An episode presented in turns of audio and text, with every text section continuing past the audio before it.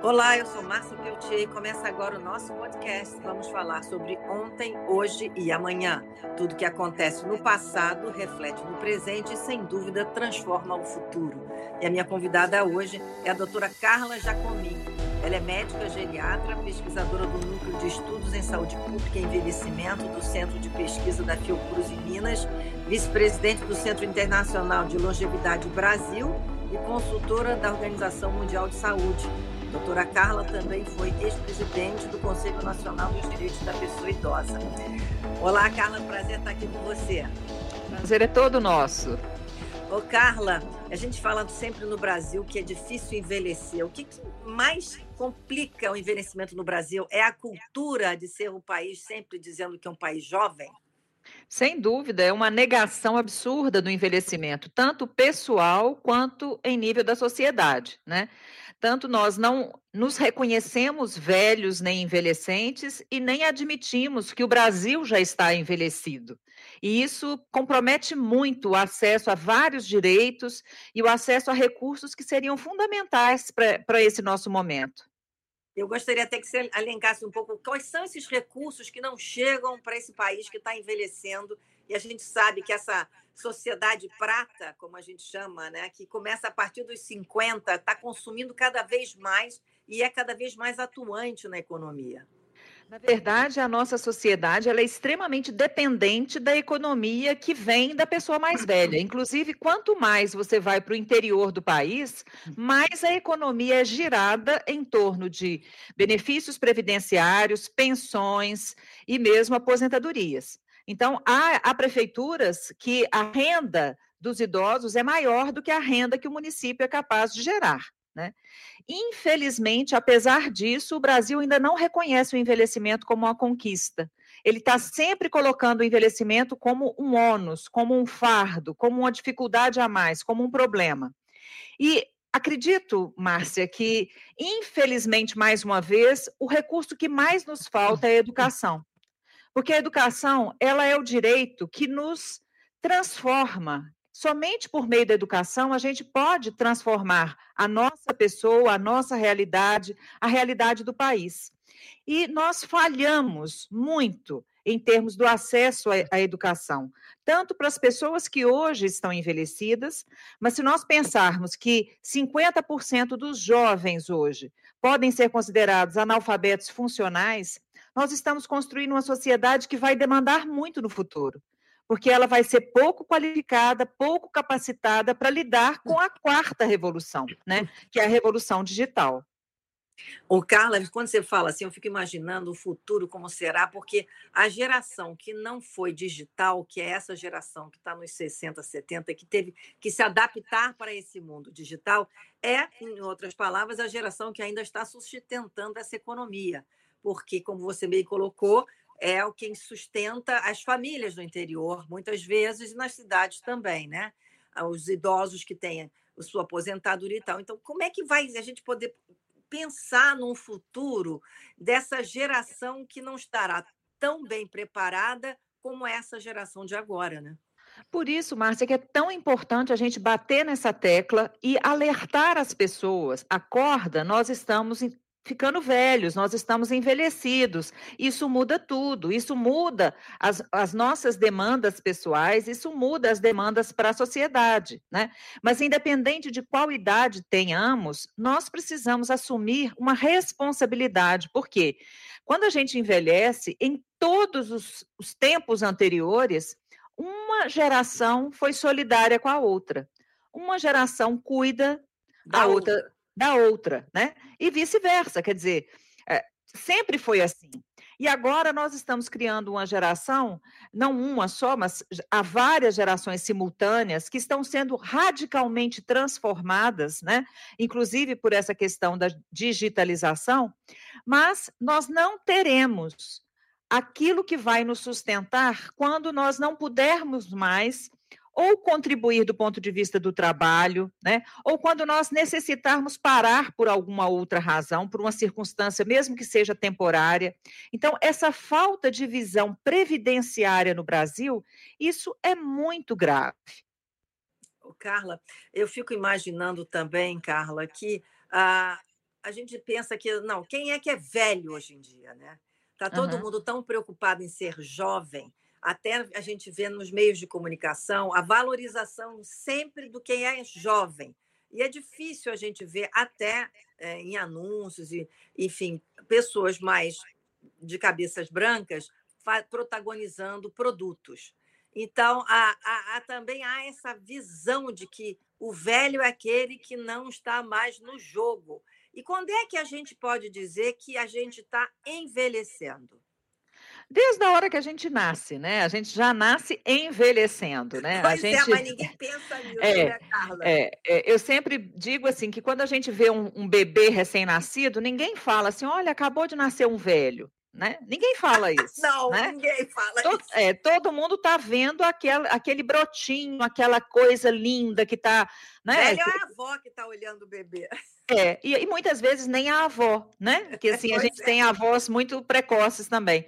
Então, é, quando a gente se percebe envelhecente, muitas vezes a gente vai perceber pelo olhar do outro. O outro é que me lembra que eu estou envelhecendo. Eu não percebo o tempo passando em mim. Nós mulheres ainda temos uma vantagem, porque nós percebemos, porque todo mês a mulher sangra, né? Então a gente tem um ciclo de tempo que nos lembra o tempo todo que o tempo está passando. E quando chega o climatério, isso fica patente. Olha, acabou o, né, o seu ciclo reprodutivo. Mas para o homem, ser humano masculino, o tempo é absolutamente externo. Ele é uma dimensão alheia à, à realidade dele, né? Então, nós somos todos surpreendidos pela passagem do tempo. Nós não notamos o tempo passando em nós e seremos lembrados por isso, muitas vezes, tardiamente, né? Porque eu costumo dizer, Márcia, que a gente não fica velho quando faz 60 anos. A gente leva 60 anos para ficar velho. Adorei essa colocação, Carla. É diferente, né? É Quer dizer assim, nós temos 60 anos de pensar uma perspectiva, de construir uma, uma realidade, de se imaginar nesse futuro, né? De falar o que, que eu quero, o que, que eu não quero para mim. A maturidade é isso, é você dar conta de parar de agradar, parar de ser obrigado a, né, a fazer tantas coisas que você foi obrigado durante um tempo. Mas, por outro lado, você tem que ocupar o seu espaço, você tem que construir o seu lugar ao sol, né? num país que é muito idadista, muito sexista, muito classista, muito racista. Né? Então, assim, os preconceitos se somam à medida que a gente vai envelhecendo. Você acha que existe uma diferença muito grande, por exemplo, entre o Brasil e a, vamos dizer, a comunidade europeia? Lá, o, o idoso, o velho, enfim, ele tem um papel diferente do que nós temos aqui? Acho que a maior diferença é que lá eles envelheceram já tendo conquistado direitos fundamentais. E aqui nós estamos envelhecendo sem saneamento básico, né, com crise hídrica, nós estamos envelhecendo agredindo o meio ambiente, deixando um, um futuro ainda pior para os que virão. Né? Então, assim, é, é muito grave. Mas eu fico imaginando que culturalmente eles aceitam melhor essa questão do envelhecimento do que aqui, por exemplo, no Brasil, que existe essa cultura da juventude. É, eu não sei aqui... se o fato de um país tropical, se isso tem alguma relação. É, o, o país tropical, o, o, país alegre, o país do carnaval, o país do futebol, o país que precisa se reinventar, porque nenhum desses rótulos cabem mais, né? A gente já não se sustenta mais nesses rótulos. A gente precisa, de fato, construir uma identidade e nos falta muito uma coesão social. Então, se durante tanto tempo a gente achou lindo ser miscigenado, né, multicor, hoje a gente reconhece que isso era lindo desde que houvessem a alguns o poder e aos outros o dever, né? Quando a, é, quando a sociedade começa a, a, a reconhecer né, é, situações é, inaceitáveis de opressão, né? Opressão pela raça cor, opressão por questão de gênero, opressão também por questão de idade, né? A pessoa idadismo, ser ido... né, cara? idadismo. Quer dizer, nós temos que nos reinventar como sociedade, nós temos que construir outros valores. Eu, eu tenho estudado um pouco, né, sobre essa nossa violência estrutural, essa violência que nos é, ela é radical em nós, ela é, é a tal ponto radical que a gente não enxerga mais, né? Então, essa violência que é cultural, que é estrutural, ela é que nos faz não aceitar regras. Então, isso, essa, esse não aceitar regras, ele vai do presidente da República, infelizmente, né, até a, o cidadão mais comum. E nós temos que lidar com algumas regras. É, as pessoas às vezes falam comigo assim: ah, mas é muito chato a gente ficar velho, você só fala que não pode, não pode, não pode. Esse tempo já mudou, já é outra história, e as pessoas ainda estão com aquela mentalidade antiga, né, de que Agora... envelhecer é só não poder. Agora, Carla, a gente está falando do envelhecimento saudável, né? Da pessoa que tem opção de fazer. E eu vi uma coisa sua que você falou que de 20 a 30% que define a sua capacidade física de você estar bem é celular ou genética ou herança, mas o resto é por conta da sociedade que você vive. Eu queria que você explicasse isso mais um pouquinho. Sem dúvida. É, o, o, nosso potencial genético, a gente nasce com ele, né? Mas, por exemplo, vamos utilizar o exemplo de uma família que tenha pessoas diabéticas, tá? 90% dos diabetes que acontecem na velhice são preveníveis se você mudar hábitos, se uhum. você assumir hábitos saudáveis. Só que as pessoas acham que quando a gente fala de mudança, a gente está assumindo um risco. Mas a gente assume o risco quando a gente decide não mudar, né? Claro. Então, assim, se eu continuar sedentário, se eu continuar fazendo o que eu sempre fiz, eu vou chegar naquele lugar. Será que é lá que eu quero chegar? Será que é lá que eu quero me sentir bem? Aqui a gente envelhece, Márcia, entre dois medos: o medo de não dar conta e o medo de dar trabalho. O medo de não dar conta, de não fazer sozinho aquilo que você sempre fez. E o medo de dar trabalho, porque se você vier a precisar de cuidados, com quem você vai contar? O Estado brasileiro é absolutamente omisso em relação a políticas de cuidado. Os outros estados, quando você pensa na comunidade europeia, quando você pensa no Canadá, quando você pensa no Japão, são estados que envelheceram sabendo que será necessário cuidar. Então, eu tenho que cotizar, eu tenho que planejar, eu tenho que construir estruturas, equipamentos. Caso contrário, eu vou ter que me virar, né? E culturalmente, esses países, eles pensam que é, é importante você se cuidar ao longo da vida para diminuir a chance de precisar de cuidados. Claro, é né? verdade. Né? Então, é nisso que eu falo que a educação faz falta. Nós claro, temos que ter uma educação para a saúde. Nós temos que ter uma educação que ensina para os brasileiros que comer salgadinho no intervalo é rápido, mas é péssimo, né? Então, que valia mais a pena insistir no arroz com feijão. E as pessoas, assim, a, a cultura brasileira, a, a, a gastronomia brasileira é riquíssima. Cada região tem os seus valores, mas parece que a gente tem um, complexo de inferioridade, que bonito é só o que vem de fora, né? E tem tanta fruta, tem tanta verdura, tem tanta, eh, tanto legume, tanta coisa assim que nós temos que a gente poderia estar usufruindo disso em nosso favor, né? E a gente acaba reproduzindo modelos norte-americanos de hambúrguer, de sanduíche, de pizza, de, é, pizza, terrível, de terrível. Né? E, e, e, a gente se perde nisso. E estamos envelhecendo em piores condições também por isso. E outra coisa também que a gente vê aqui no Brasil é que a questão financeira do idoso, se ele precisa de cuidados e vai morar sozinho numa casa, ele fica muito solitário e com uma despesa altíssima, e muitas vezes não conseguem ficar sozinhos. Quer dizer, também não existe, nem só na questão do governo, na parte pública, mas também não existe na questão privada, o cuidado de ter casas para idosos. Eu sei que, por exemplo, na Alemanha, eu tinha, tenho amigos lá, a partir de uma certa idade, você já planeja para que casa você quer ir.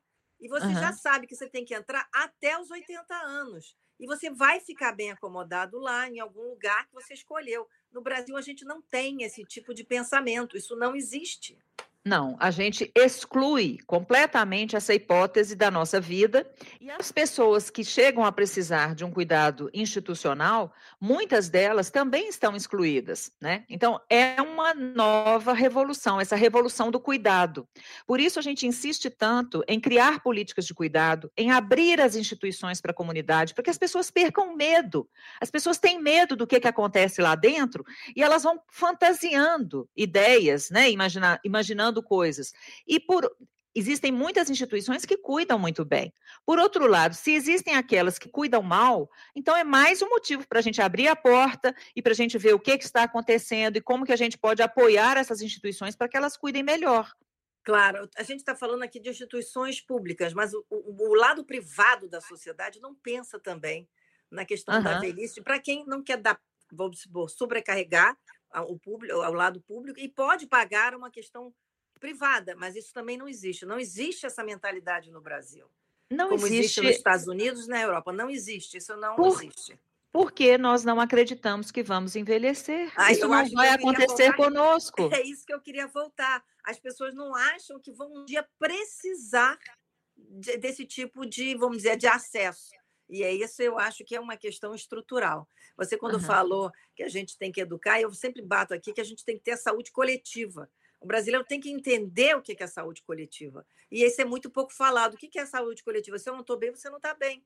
A gente tem uhum. que estar bem os dois para poder a sociedade estar bem. E é, a gente viu isso muito na pandemia. Sem dúvida. E a gente verá ainda mais no pós-pandemia, porque a nossa sociedade empobreceu durante a pandemia, né? É, e isso vai gerar mais demandas sociais. Agora, as pessoas ainda confundem assistência social com Caridade, assistência social faz parte do tripé da seguridade, né? A seguridade social inclui a saúde, a previdência e a assistência social. E nós pleiteamos que o quarto pilar seja o cuidado, porque o cuidado é uma dimensão que atravessa todas as anteriores. Ele atravessa a saúde, ele atravessa a previdência e ele atravessa a assistência social. Então é importante a gente construir políticas de cuidado. Só que se a gente vai conversar sobre isso, Márcia, a gente espanta bolim. Ninguém quer conversar sobre isso. Ninguém quer conversar sobre o risco de envelhecer demandando cuidado. É como se a gente construísse dois mundos: os ganhadores, que são aqueles alpinistas que pulam de paraquedas, né, que estão aí nas campanhas de marketing, e os perdedores, que são aqueles que demandam cuidado. Mas isso não é verdade. Todos nós somos vencedores na vida, a gente não conhece as circunstâncias do outro. A nossa desigualdade social, ela nos acompanha desde sempre, né? Mas mesmo as pessoas que podem ter um poder aquisitivo grande, podem vir a ser demandantes de cuidado. Então, nós temos que pensar o cuidado como um direito. E isso é outra coisa que as pessoas não querem ouvir. As pessoas não querem ouvir falar sobre situações que contrariam o meu sonho, o meu ideal de Brasil. A gente tem, é, infelizmente, eu vou ter que usar uma palavra aqui que está é, mal utilizada no momento, mas a gente tem um mito chamado Brasil no mito desse Brasil, tudo é culpa do Brasil. Aqui no Brasil é assim. Ah, mas isso é porque é Brasil. Tudo que dá errado é porque é Brasil, né? Então é como se a gente colocasse na culpa do Brasil, desse mito que a gente inventou, os problemas que são nossos e que cabem a nós resolver. E que Mas já gente... estão aí há séculos. Há, há, séculos. Então, assim, eles são nossos, ele diz respeito a mim, ele diz respeito a você, ele diz respeito à nossa coletividade, né? Então, que horas que a gente vai pensar como país de fato? Que horas que a gente vai pensar como cidadão e não só como consumidor? A gente é bom para consumir, mas a gente não é bom para cidadão, porque para consumir eu reclamo se o ventilador veio errado, se veio falhando, mas eu não reclamo se a educação está faltando, se está faltando saneamento básico. Né? São direitos fundamentais e nós convivemos com a falta de direitos fundamentais secularmente.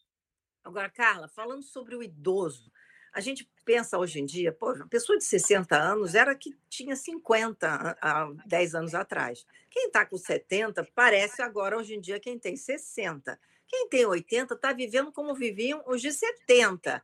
Então, quer dizer, de alguma maneira nós estamos avançando na longevidade, mas ao mesmo tempo estamos rejuvenescendo nessa idade mais avançada.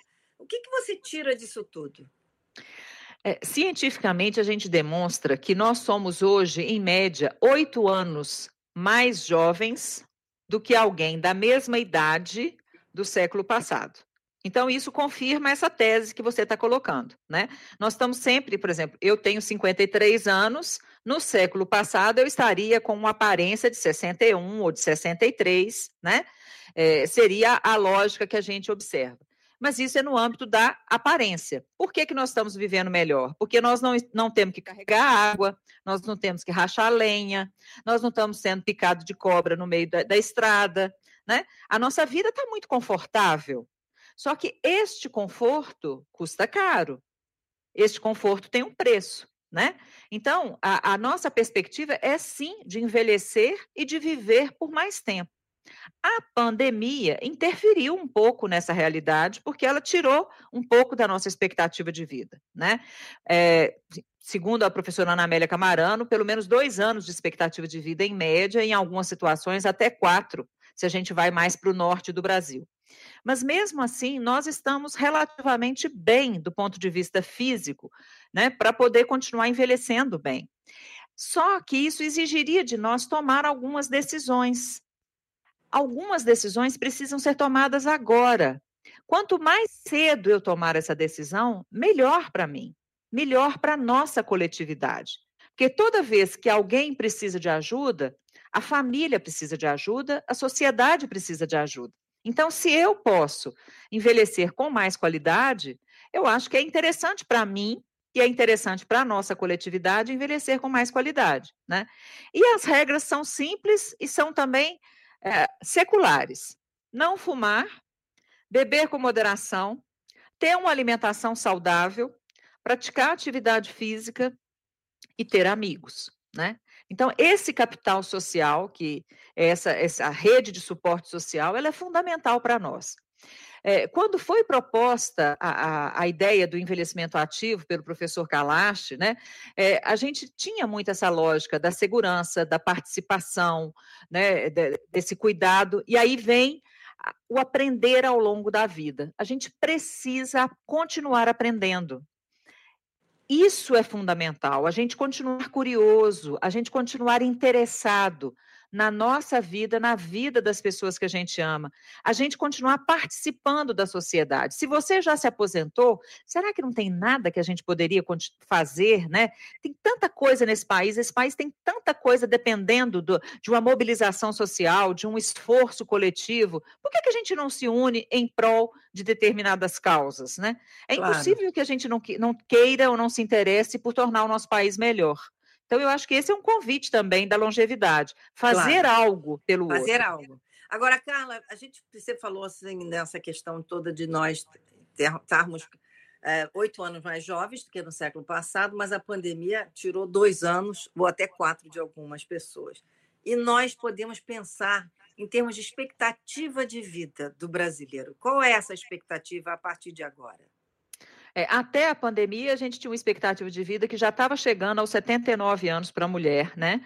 É, se a gente regride pelo menos dois anos, a gente volta a 77 anos. A gente leva é, é, meses, né, anos para ganhar em expectativa de vida, porque a expectativa de vida ela depende da condição social. A gente depende de um de um país melhor, né? É, tanto do ponto de vista do, do índice de desenvolvimento humano, quanto do, setor econômico, quanto da educação, insistindo na educação como, como necessário, né?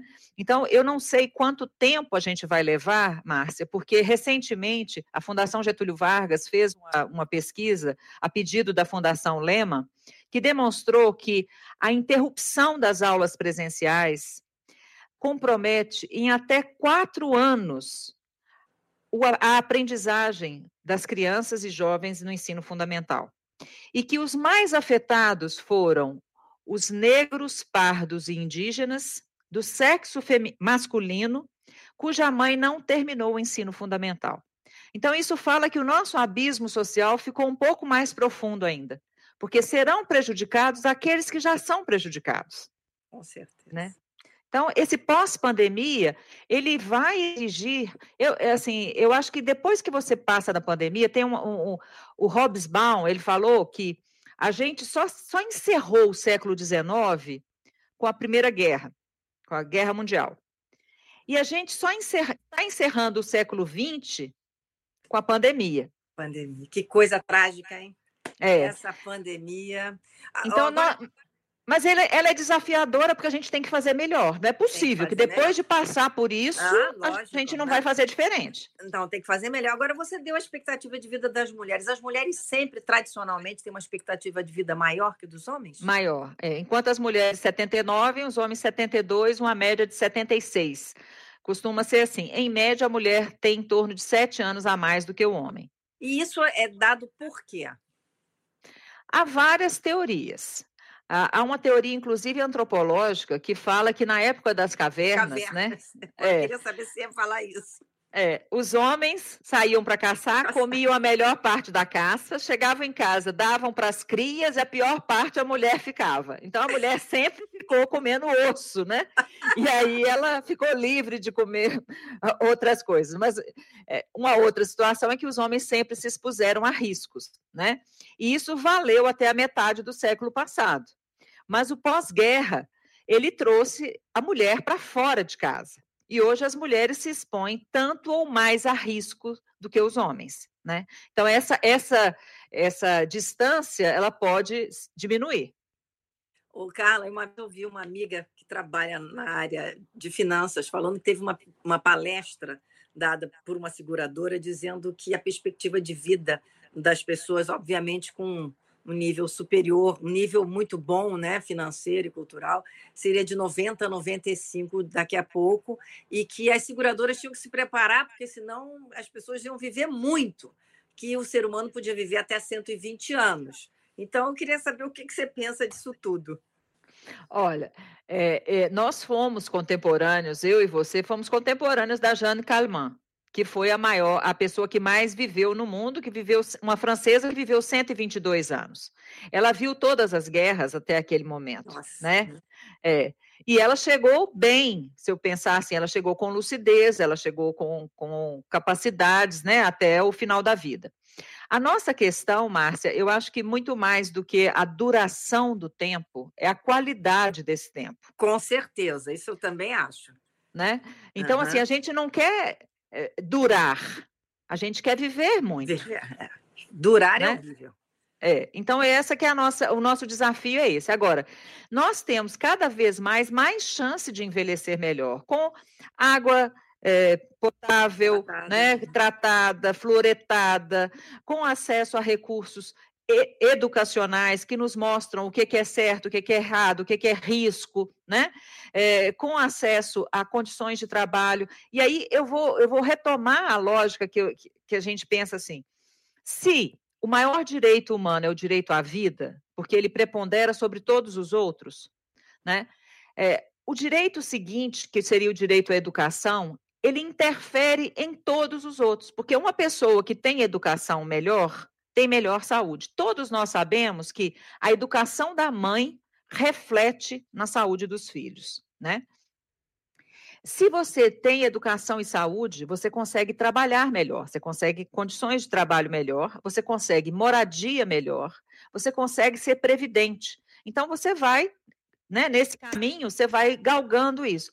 Por isso é tão importante que, que o Brasil acorde para essa realidade de todos apoiarmos a educação pública de qualidade. Todos, seja aquele que pode pagar a educação privada, seja aquele que está na, na educação pública, porque os pais da educação pública também não tiveram educação. Então, a gente, né, acesso a claro. essa educação de instrução. Então, a gente vai só reproduzindo esse ciclo de exclusão. É, Pensa, Márcia, que quando você discute assim, Carla, eu queria entender um pouco mais de saúde coletiva. Quando a gente estuda saúde coletiva, uma das perguntas que a gente faz para medir a riqueza de uma pessoa é quantos livros existiam na sua casa quando você tinha 10 anos de idade. Isso é um indicador de riqueza. Pois é, tá? você sabe que agora não existem mais livros, né? As pessoas estão com o mundo digital em casa. Uhum. Eu adoro é. livro físico, mas a gente não vai poder mais fazer essa pesquisa, hein, Carla? mas talvez perguntar assim: é, quantos quantas, links? É, quantas horas você passou lendo um livro, no, né? Porque é, é, uma outra questão que a gente podia conversar, que é essa questão dessa memória em tempos digitais. Porque uhum. a nossa memória, a sua memória está aí atrás de você, no seu porta-retrato. A minha memória está aqui no meu porta-retrato, é. né? Quer dizer, minhas filhas aqui. É, é, nós somos da, dessa época em que a gente imprimia a foto, né? Pois é, isso mudou completamente. Completamente. Então, assim, o que é que vai registrar a memória, de fato? Né? Porque se, se você perde todo o seu arquivo virtual, você perde, acabou. Né? Então, é. assim, o que, é que vai nos marcar, o que, é que vai fazer diferença nas nossas vidas? Tudo isso é um desafio para o nosso envelhecer. É, vamos ver como será o envelhecimento das próximas gerações, dessa geração, inclusive, que, vive, que só vive no mundo digital, né? Acho é. que isso aqui vai ser muito diferente, essa plasticidade do cérebro vai ser diferente da nossa, né? Certamente, vai ser modificada. É, se a gente for pensar assim, bem Darwin nianamente falando, né? Nós vamos nascer com dedões bem grandes, né? Que é aqueles dedões que ficam o tempo todo assim, e né? assim que passa é, é rapidamente. É, que passa rapidamente. A gente vai sobrar mão aqui. muito pouca palavra, Márcia. Fala-se é. muito pouco, escreve-se é. muito mal e muito pouco. É, né? Tudo é cifrado, né? Tudo é cifrado. É verdade.